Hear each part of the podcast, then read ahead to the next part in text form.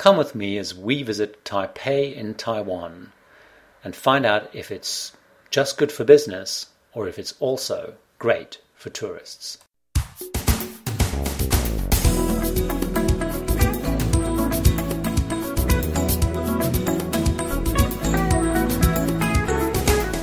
Hello, I'm Gary Bembridge, and this is Tips for Travelers, the global travel destination podcast, my travel reviews and recommendations based on the first hand experiences I gain from the up to two to three times a month I travel all over the world. To find out more, you can visit the website at tipsfortravelers.com or mytravelreviews.com, where you'll find links, show notes, how to subscribe individual episodes, and many photo and video galleries.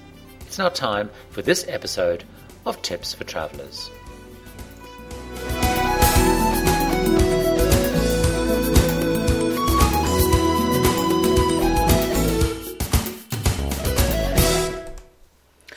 This was my first trip to Taiwan, a trip that when I heard I was going, I was very excited about, as although you hear bits and pieces about Taiwan as it drifts in and out of the news every now and then, I realized that other than a broad understanding of the history and its very tense relationship with China, I knew very little about what it was like as a country and what Taipei was going to be like as a capital city. I read before I went that it was originally called Formosa from the Portuguese word meaning beautiful. The Portuguese came across the 245 mile long and 89 mile wide island back in the 16th century, and they were awed by the island's steep mountains covered with very green and very lush subtropical vegetation. In my mind, though, I imagine Taiwan today to be a bit like a mix of Hong Kong and Singapore.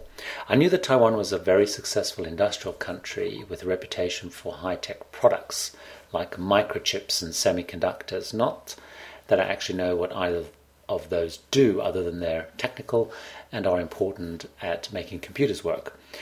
So, in my mind, I had a really strong view that Taipei would be like the big successes of the Far East, like Shanghai, Hong Kong, and Singapore, and full of dazzlingly stylish and very modern skyscrapers. And it would be bright and full of neon and energy at night. On the flight there, though, it struck me that I had no actual reference for the image of what I imagined it was going to be like. The only image I had seen was that of the Taipei 101 building that I'd seen many times in my pre visit research on the internet. The image of this sleek and currently tallest building in the world had reinforced my mental image of what I expected a city chock full of very tall buildings and for it to be a very modern city. It therefore took me a few days to overcome my disappointment at how functional and even dated and slightly run down looking Taipei was. And only then did I come to really appreciate the city for what it was and, and manage to uncover some of the energy and resolve that makes Taiwan what it is today, despite the constant threat it faces from China. Large parts of the city seem almost run down and shabby, with very ordinary and uninspiring buildings crammed tightly together. It's only when you look closer that you realize that many of the shabby buildings are actually full of small boutiques, interesting new food concept stores, and exciting restaurants. And I feel that this is this whole approach is typical of Taiwan and, and what makes it unique and what makes it different. Taiwanese people seem to be more interested in ideas and in making things happen now and today, while the forces behind other rapid and fast growing cities like Shanghai are more driven by grand plan and in the showcase and prestige that modern glitzy buildings offer, bulldozing down the old to make way for the new.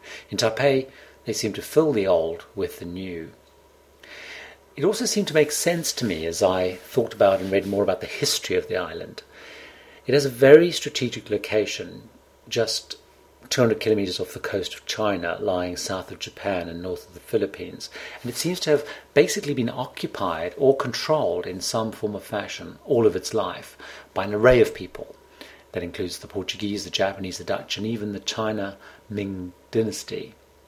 Now, its more recent history was driven by events just after the Second World War in 1949, when there was a civil war in China and the non communist side called the KMT, the Kuomintang, which was led by Chiang Kai shek, was losing to the communists, and so they fled from mainland China and established themselves in Taiwan.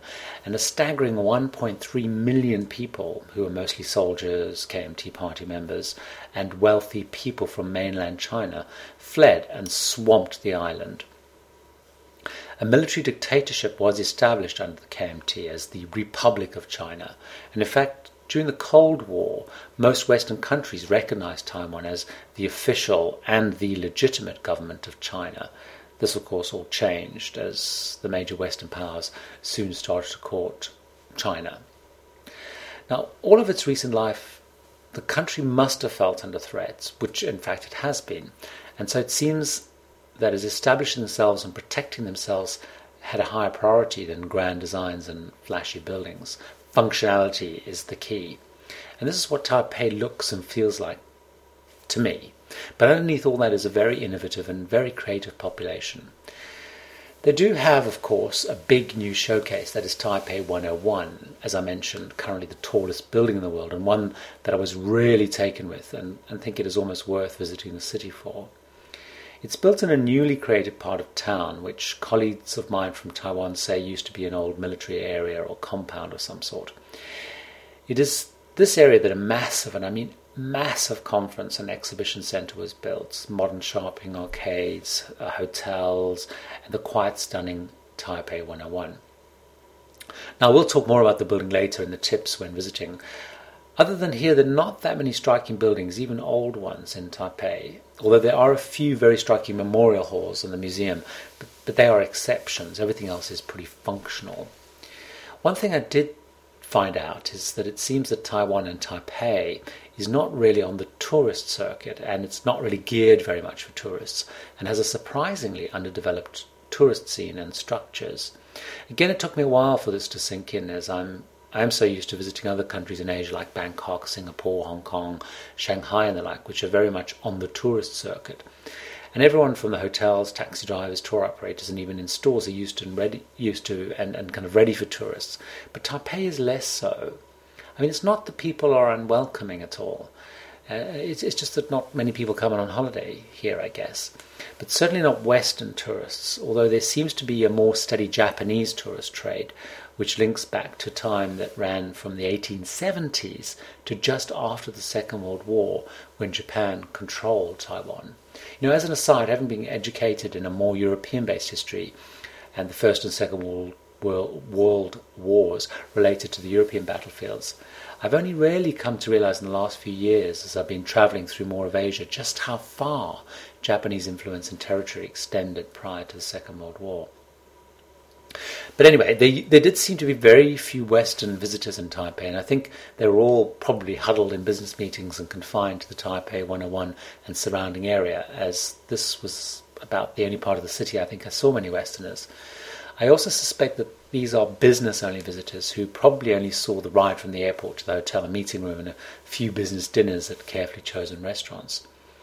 Further clues to the fact that Taiwan was not really on the tourist circuit were there before I'd arrived.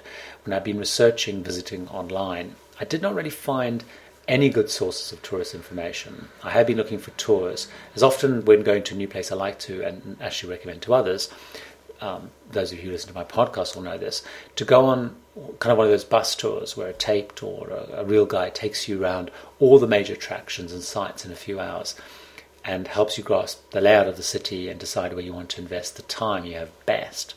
But I did not really find anything for Taipei. At the time, I found that very strange, um, almost baffling, and I just kind of assumed I was doing something wrong almost. So I posted on a on one of the sites I use called travbuddy.com, T R A V B U D D Y.com, where travelers post reviews and such, and you can ask for help. By the way, if you want to find me there, you can find me at travbuddy.com slash tips for travelers, where tips for travelers is all one word and travelers, of course, with two L's. That's travbuddy.com. But anyway, I posted on travbuddy.com and I, I asked and eventually got only one reply from someone who lived in Taiwan saying, actually, there's not a lot to do as a tourist. They listed four places to visit the National Palace Museum, Taipei 101, the Longshan Temple, and uh, Shilin Night Market, and basically said, There's not a lot to do, but you'll love the city. And they were pleased that I was coming. So, with that in mind, let's look at my tips for travelers visiting Taipei in Taiwan because, despite what I said, there still are 10 tips and there's still things that are really interesting to do.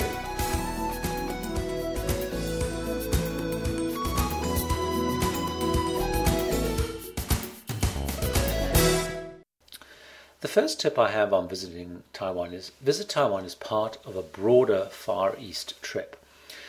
Although this may not be the most popular tip with Taiwanese people, I would recommend that if you want to visit Taiwan as a tourist, that you include it as part of a broader visit to the Far East.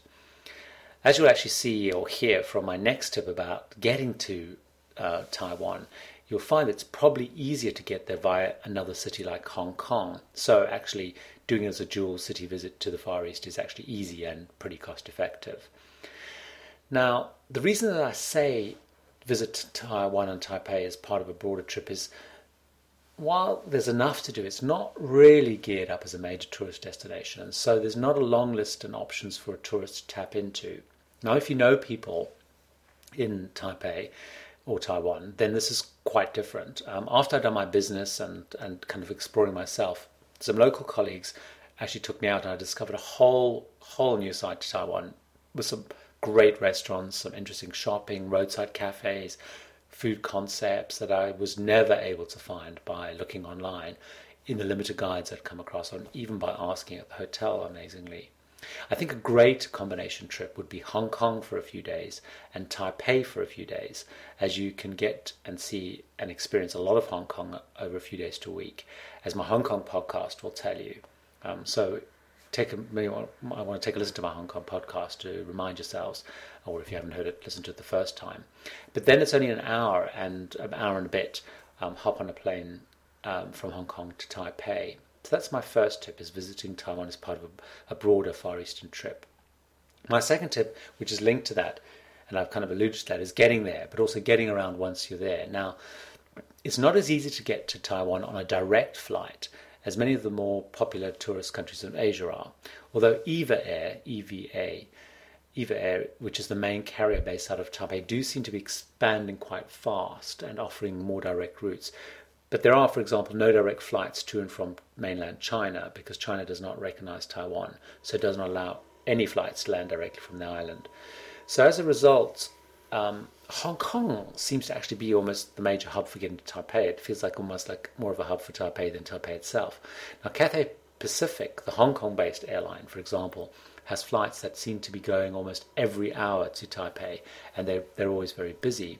And, and Cathay Pacific has a huge route network that flies into Hong Kong. I think there's about 150 or something cities around the world.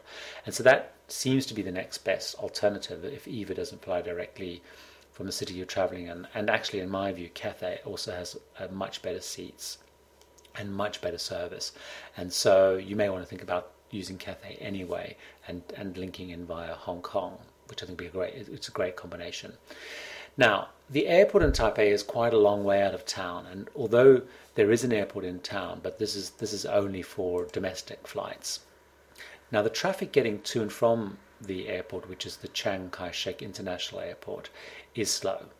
Now, it's not because the roads aren't good, because the roads are fantastic, but it's just there's piles and piles of traffic. It's very busy. So you need well, well over an hour or more to get from sort of the center of Taipei to the airport. The thing that did strike me as I was coming in from the airport was just how incredibly lush and green and tightly packed the hills and the mountains, of which there were lots, were just packed with these trees and vegetation. I don't think I'd ever, ever seen such lush and tightly compacted trees. It, it just showed to me straight away just how tropical the weather is in Taipei. Now, with a population of close to 23 million and large parts of the island being mountains and being so lush, you know, the cities like Taipei are very busy. So the one thing that Taipei does have in common with most other major cities, and particularly most major cities in, in, in Asia, is pretty bad traffic. Um, which probably also accounts for the hordes and hordes of scooters that you see on the seat, on the streets. There were just loads and loads of them.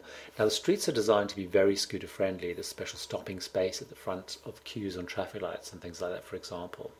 But the other thing is also the city has loads and loads of taxis. They're very easy to find and very inexpensive. Now this may be a hangover from the pre-subway transit system, which is still pretty new to the city, called Metro Taipei. Um, it's very good, apparently. It's very modern because it's new, but I didn't use it, so I can't comment on it. So I don't know how easy it is to use. Because uh, I use taxis because they were so easy to find and they were so cheap.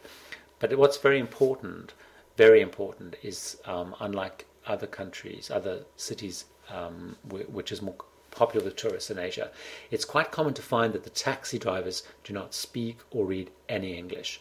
And so make sure you, you get a local um, Taiwanese person or the hotel staff to write down the name in Mandarin of where you want to go. And also have a card with a hotel address in local language to get back, otherwise, you'll struggle. My third tip is about the best time to visit. And this is also very important, particularly if you're going as a tourist, because Taiwan has a tropical monsoon climate.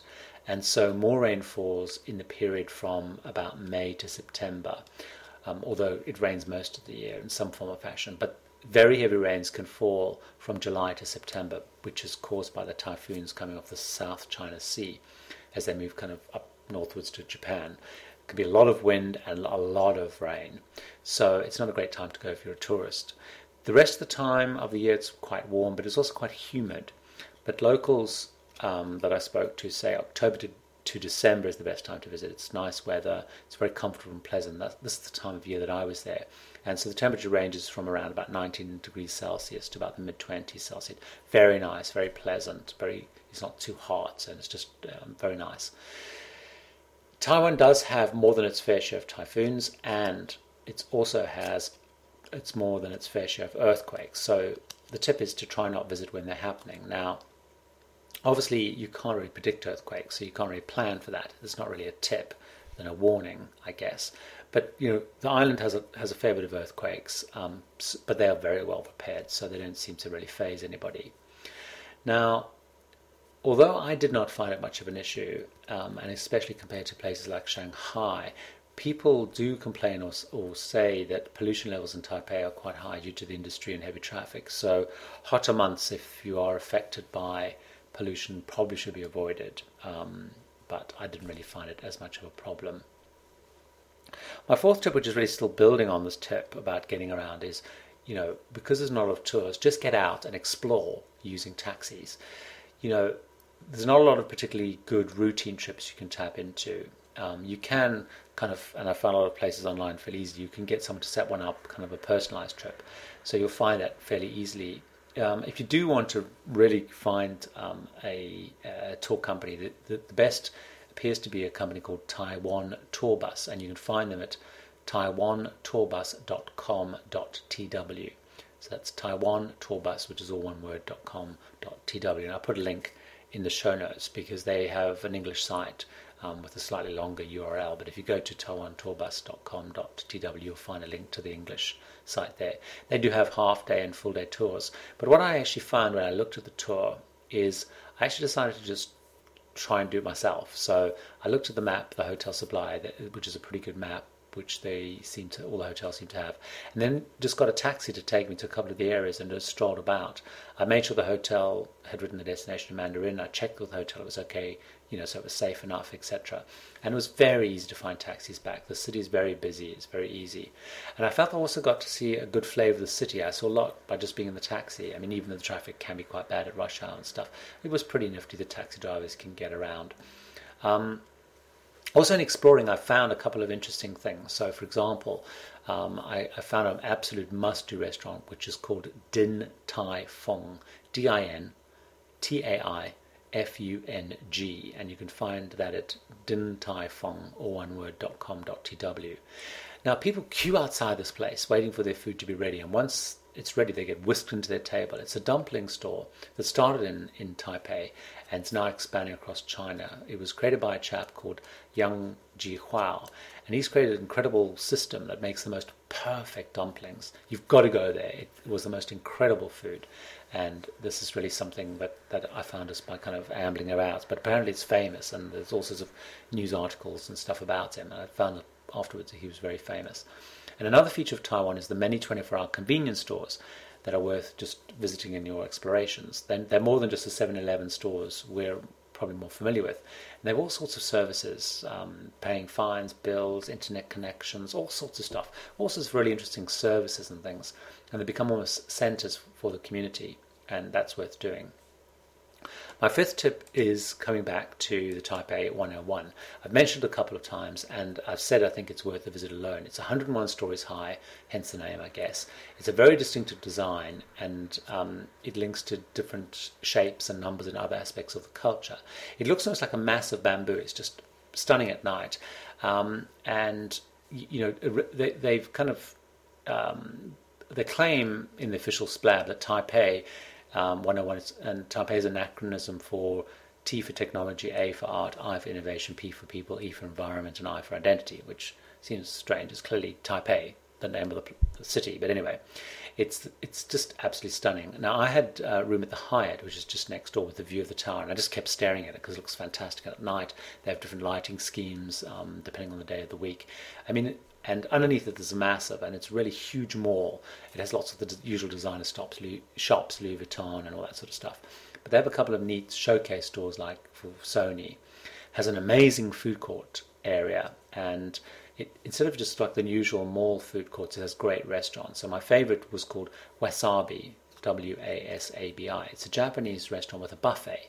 Now, this is something I found was very popular as a concept in Taiwan. These kind of Japanese buffet restaurants. And I guess it's kind of a, a different take on the Japanese conveyor belt restaurant style that I was more used to.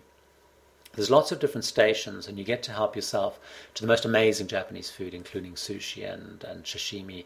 Huge choice of sake. I mean, they came with this huge menu just full of sake, and I had no idea where to even start, um, but it was fantastic.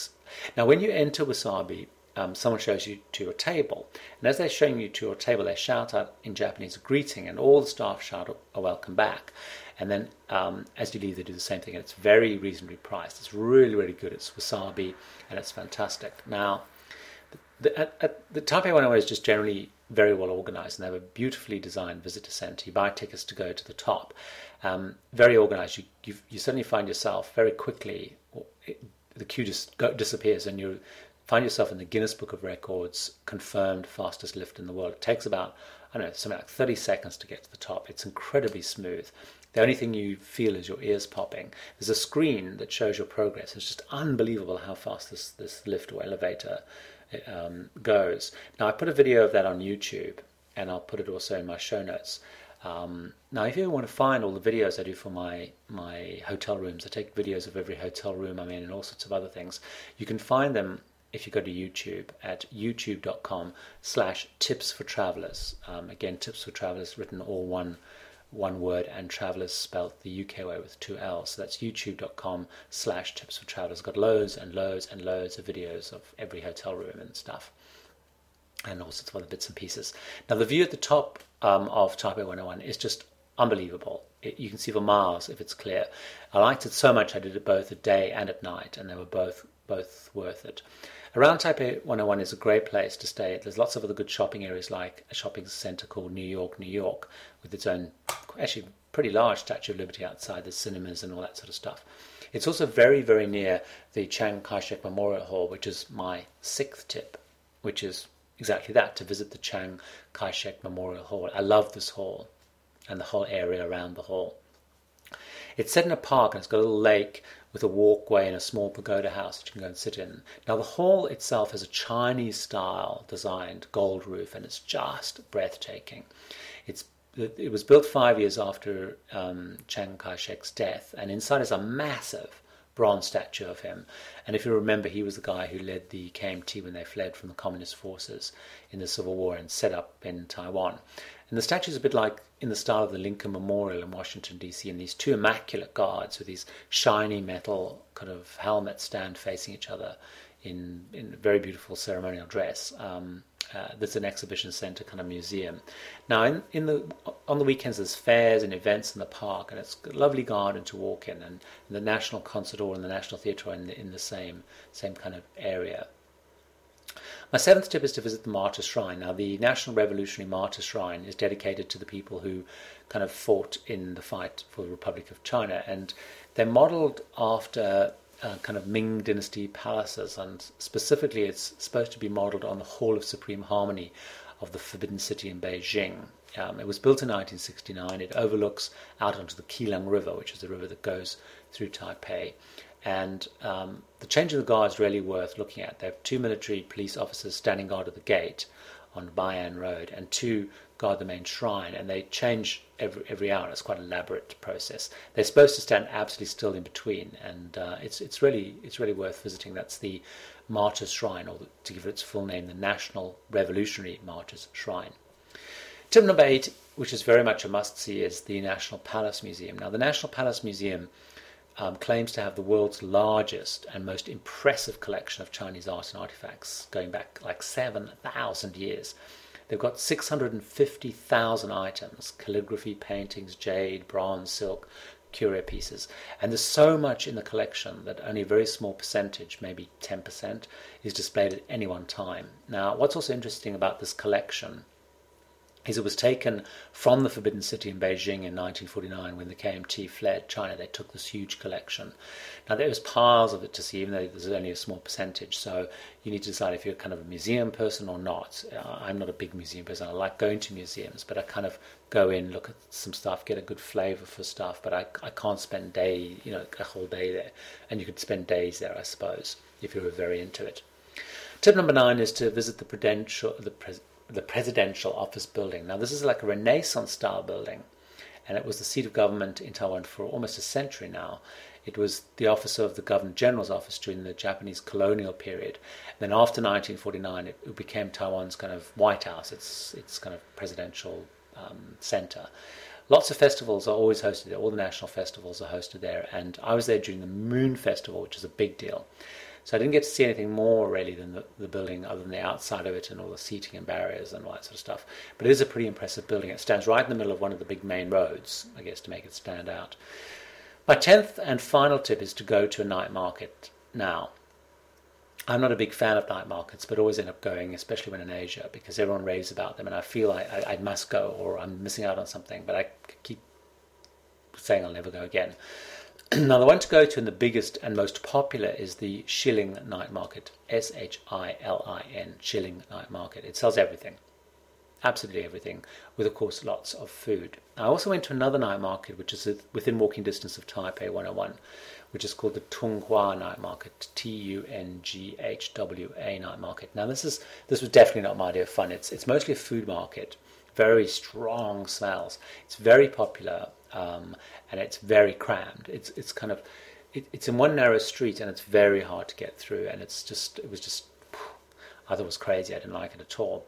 Um, but what I did find is some colleagues who used to live in Taiwan and are now working in other countries had kind of made a beeline for it. They'd arrived at the airport, gone to the hotel, dumped their bags, and gone there to eat the food. So I guess I probably was the one that's in a minority. So Having said that Taiwan's not that geared for tourists, there is stuff to do, you know, but I'd still recommend step number one, visit Taiwan as part of a broader trip, probably tying with Hong Kong. So take a listen to my Hong Kong podcast. Secondly, getting there, you're probably going to have to go via somewhere else like Hong Kong Sound Cafe or something. Once you're there, taxis, taxis, taxis, but remember to get um, the destination and your hotel written in local in Mandarin. Pick the time to visit because um, from particularly from July to September, there's a lot of rain, so try and avoid that. My recommendation is because there's not a lot of, of routine trips, is just get out and explore using taxis. You know, there's not a lot of places to go that are on the tourist circuit, so you can't really go that wrong, and taxis are very easy to find. Spend time at uh, Taipei 101. It's stunning. Spend time walking around it, exploring it, going up it, eating at wasabi restaurant, that kind of stuff. Um, visit the Chiang Kai-shek Memorial Hall, which is quite near Taipei 101. It's really, really beautiful and really worth visiting with a lovely park. Visit the Martyrs Shrine. Make sure that you see the changing of the guard. The National Palace Museum with the 650,000 items, only 10% on display. That's well worth seeing if you're a museum um, fan. Go and take a look at the Presidential Office Building. If you were going to do, of all the tips I've got so far, if you're going to drop one, that's one to drop. And then go to the night market. And I hope that those tips help you enjoy Taiwan. You've been listening to Tips for Travelers, the global travel destination podcast with Gary Bembridge. To find out more, visit the Tips for Travelers website at tipsfortravelers.com. That's all one word and spelt the UK way with two L's. That's tipsfortravelers.com or mytravelreviews.com. There you'll find contact details, links, and much, much more. If you want to subscribe to the podcast, search on iTunes or Yahoo Podcasts for Tips for Travelers.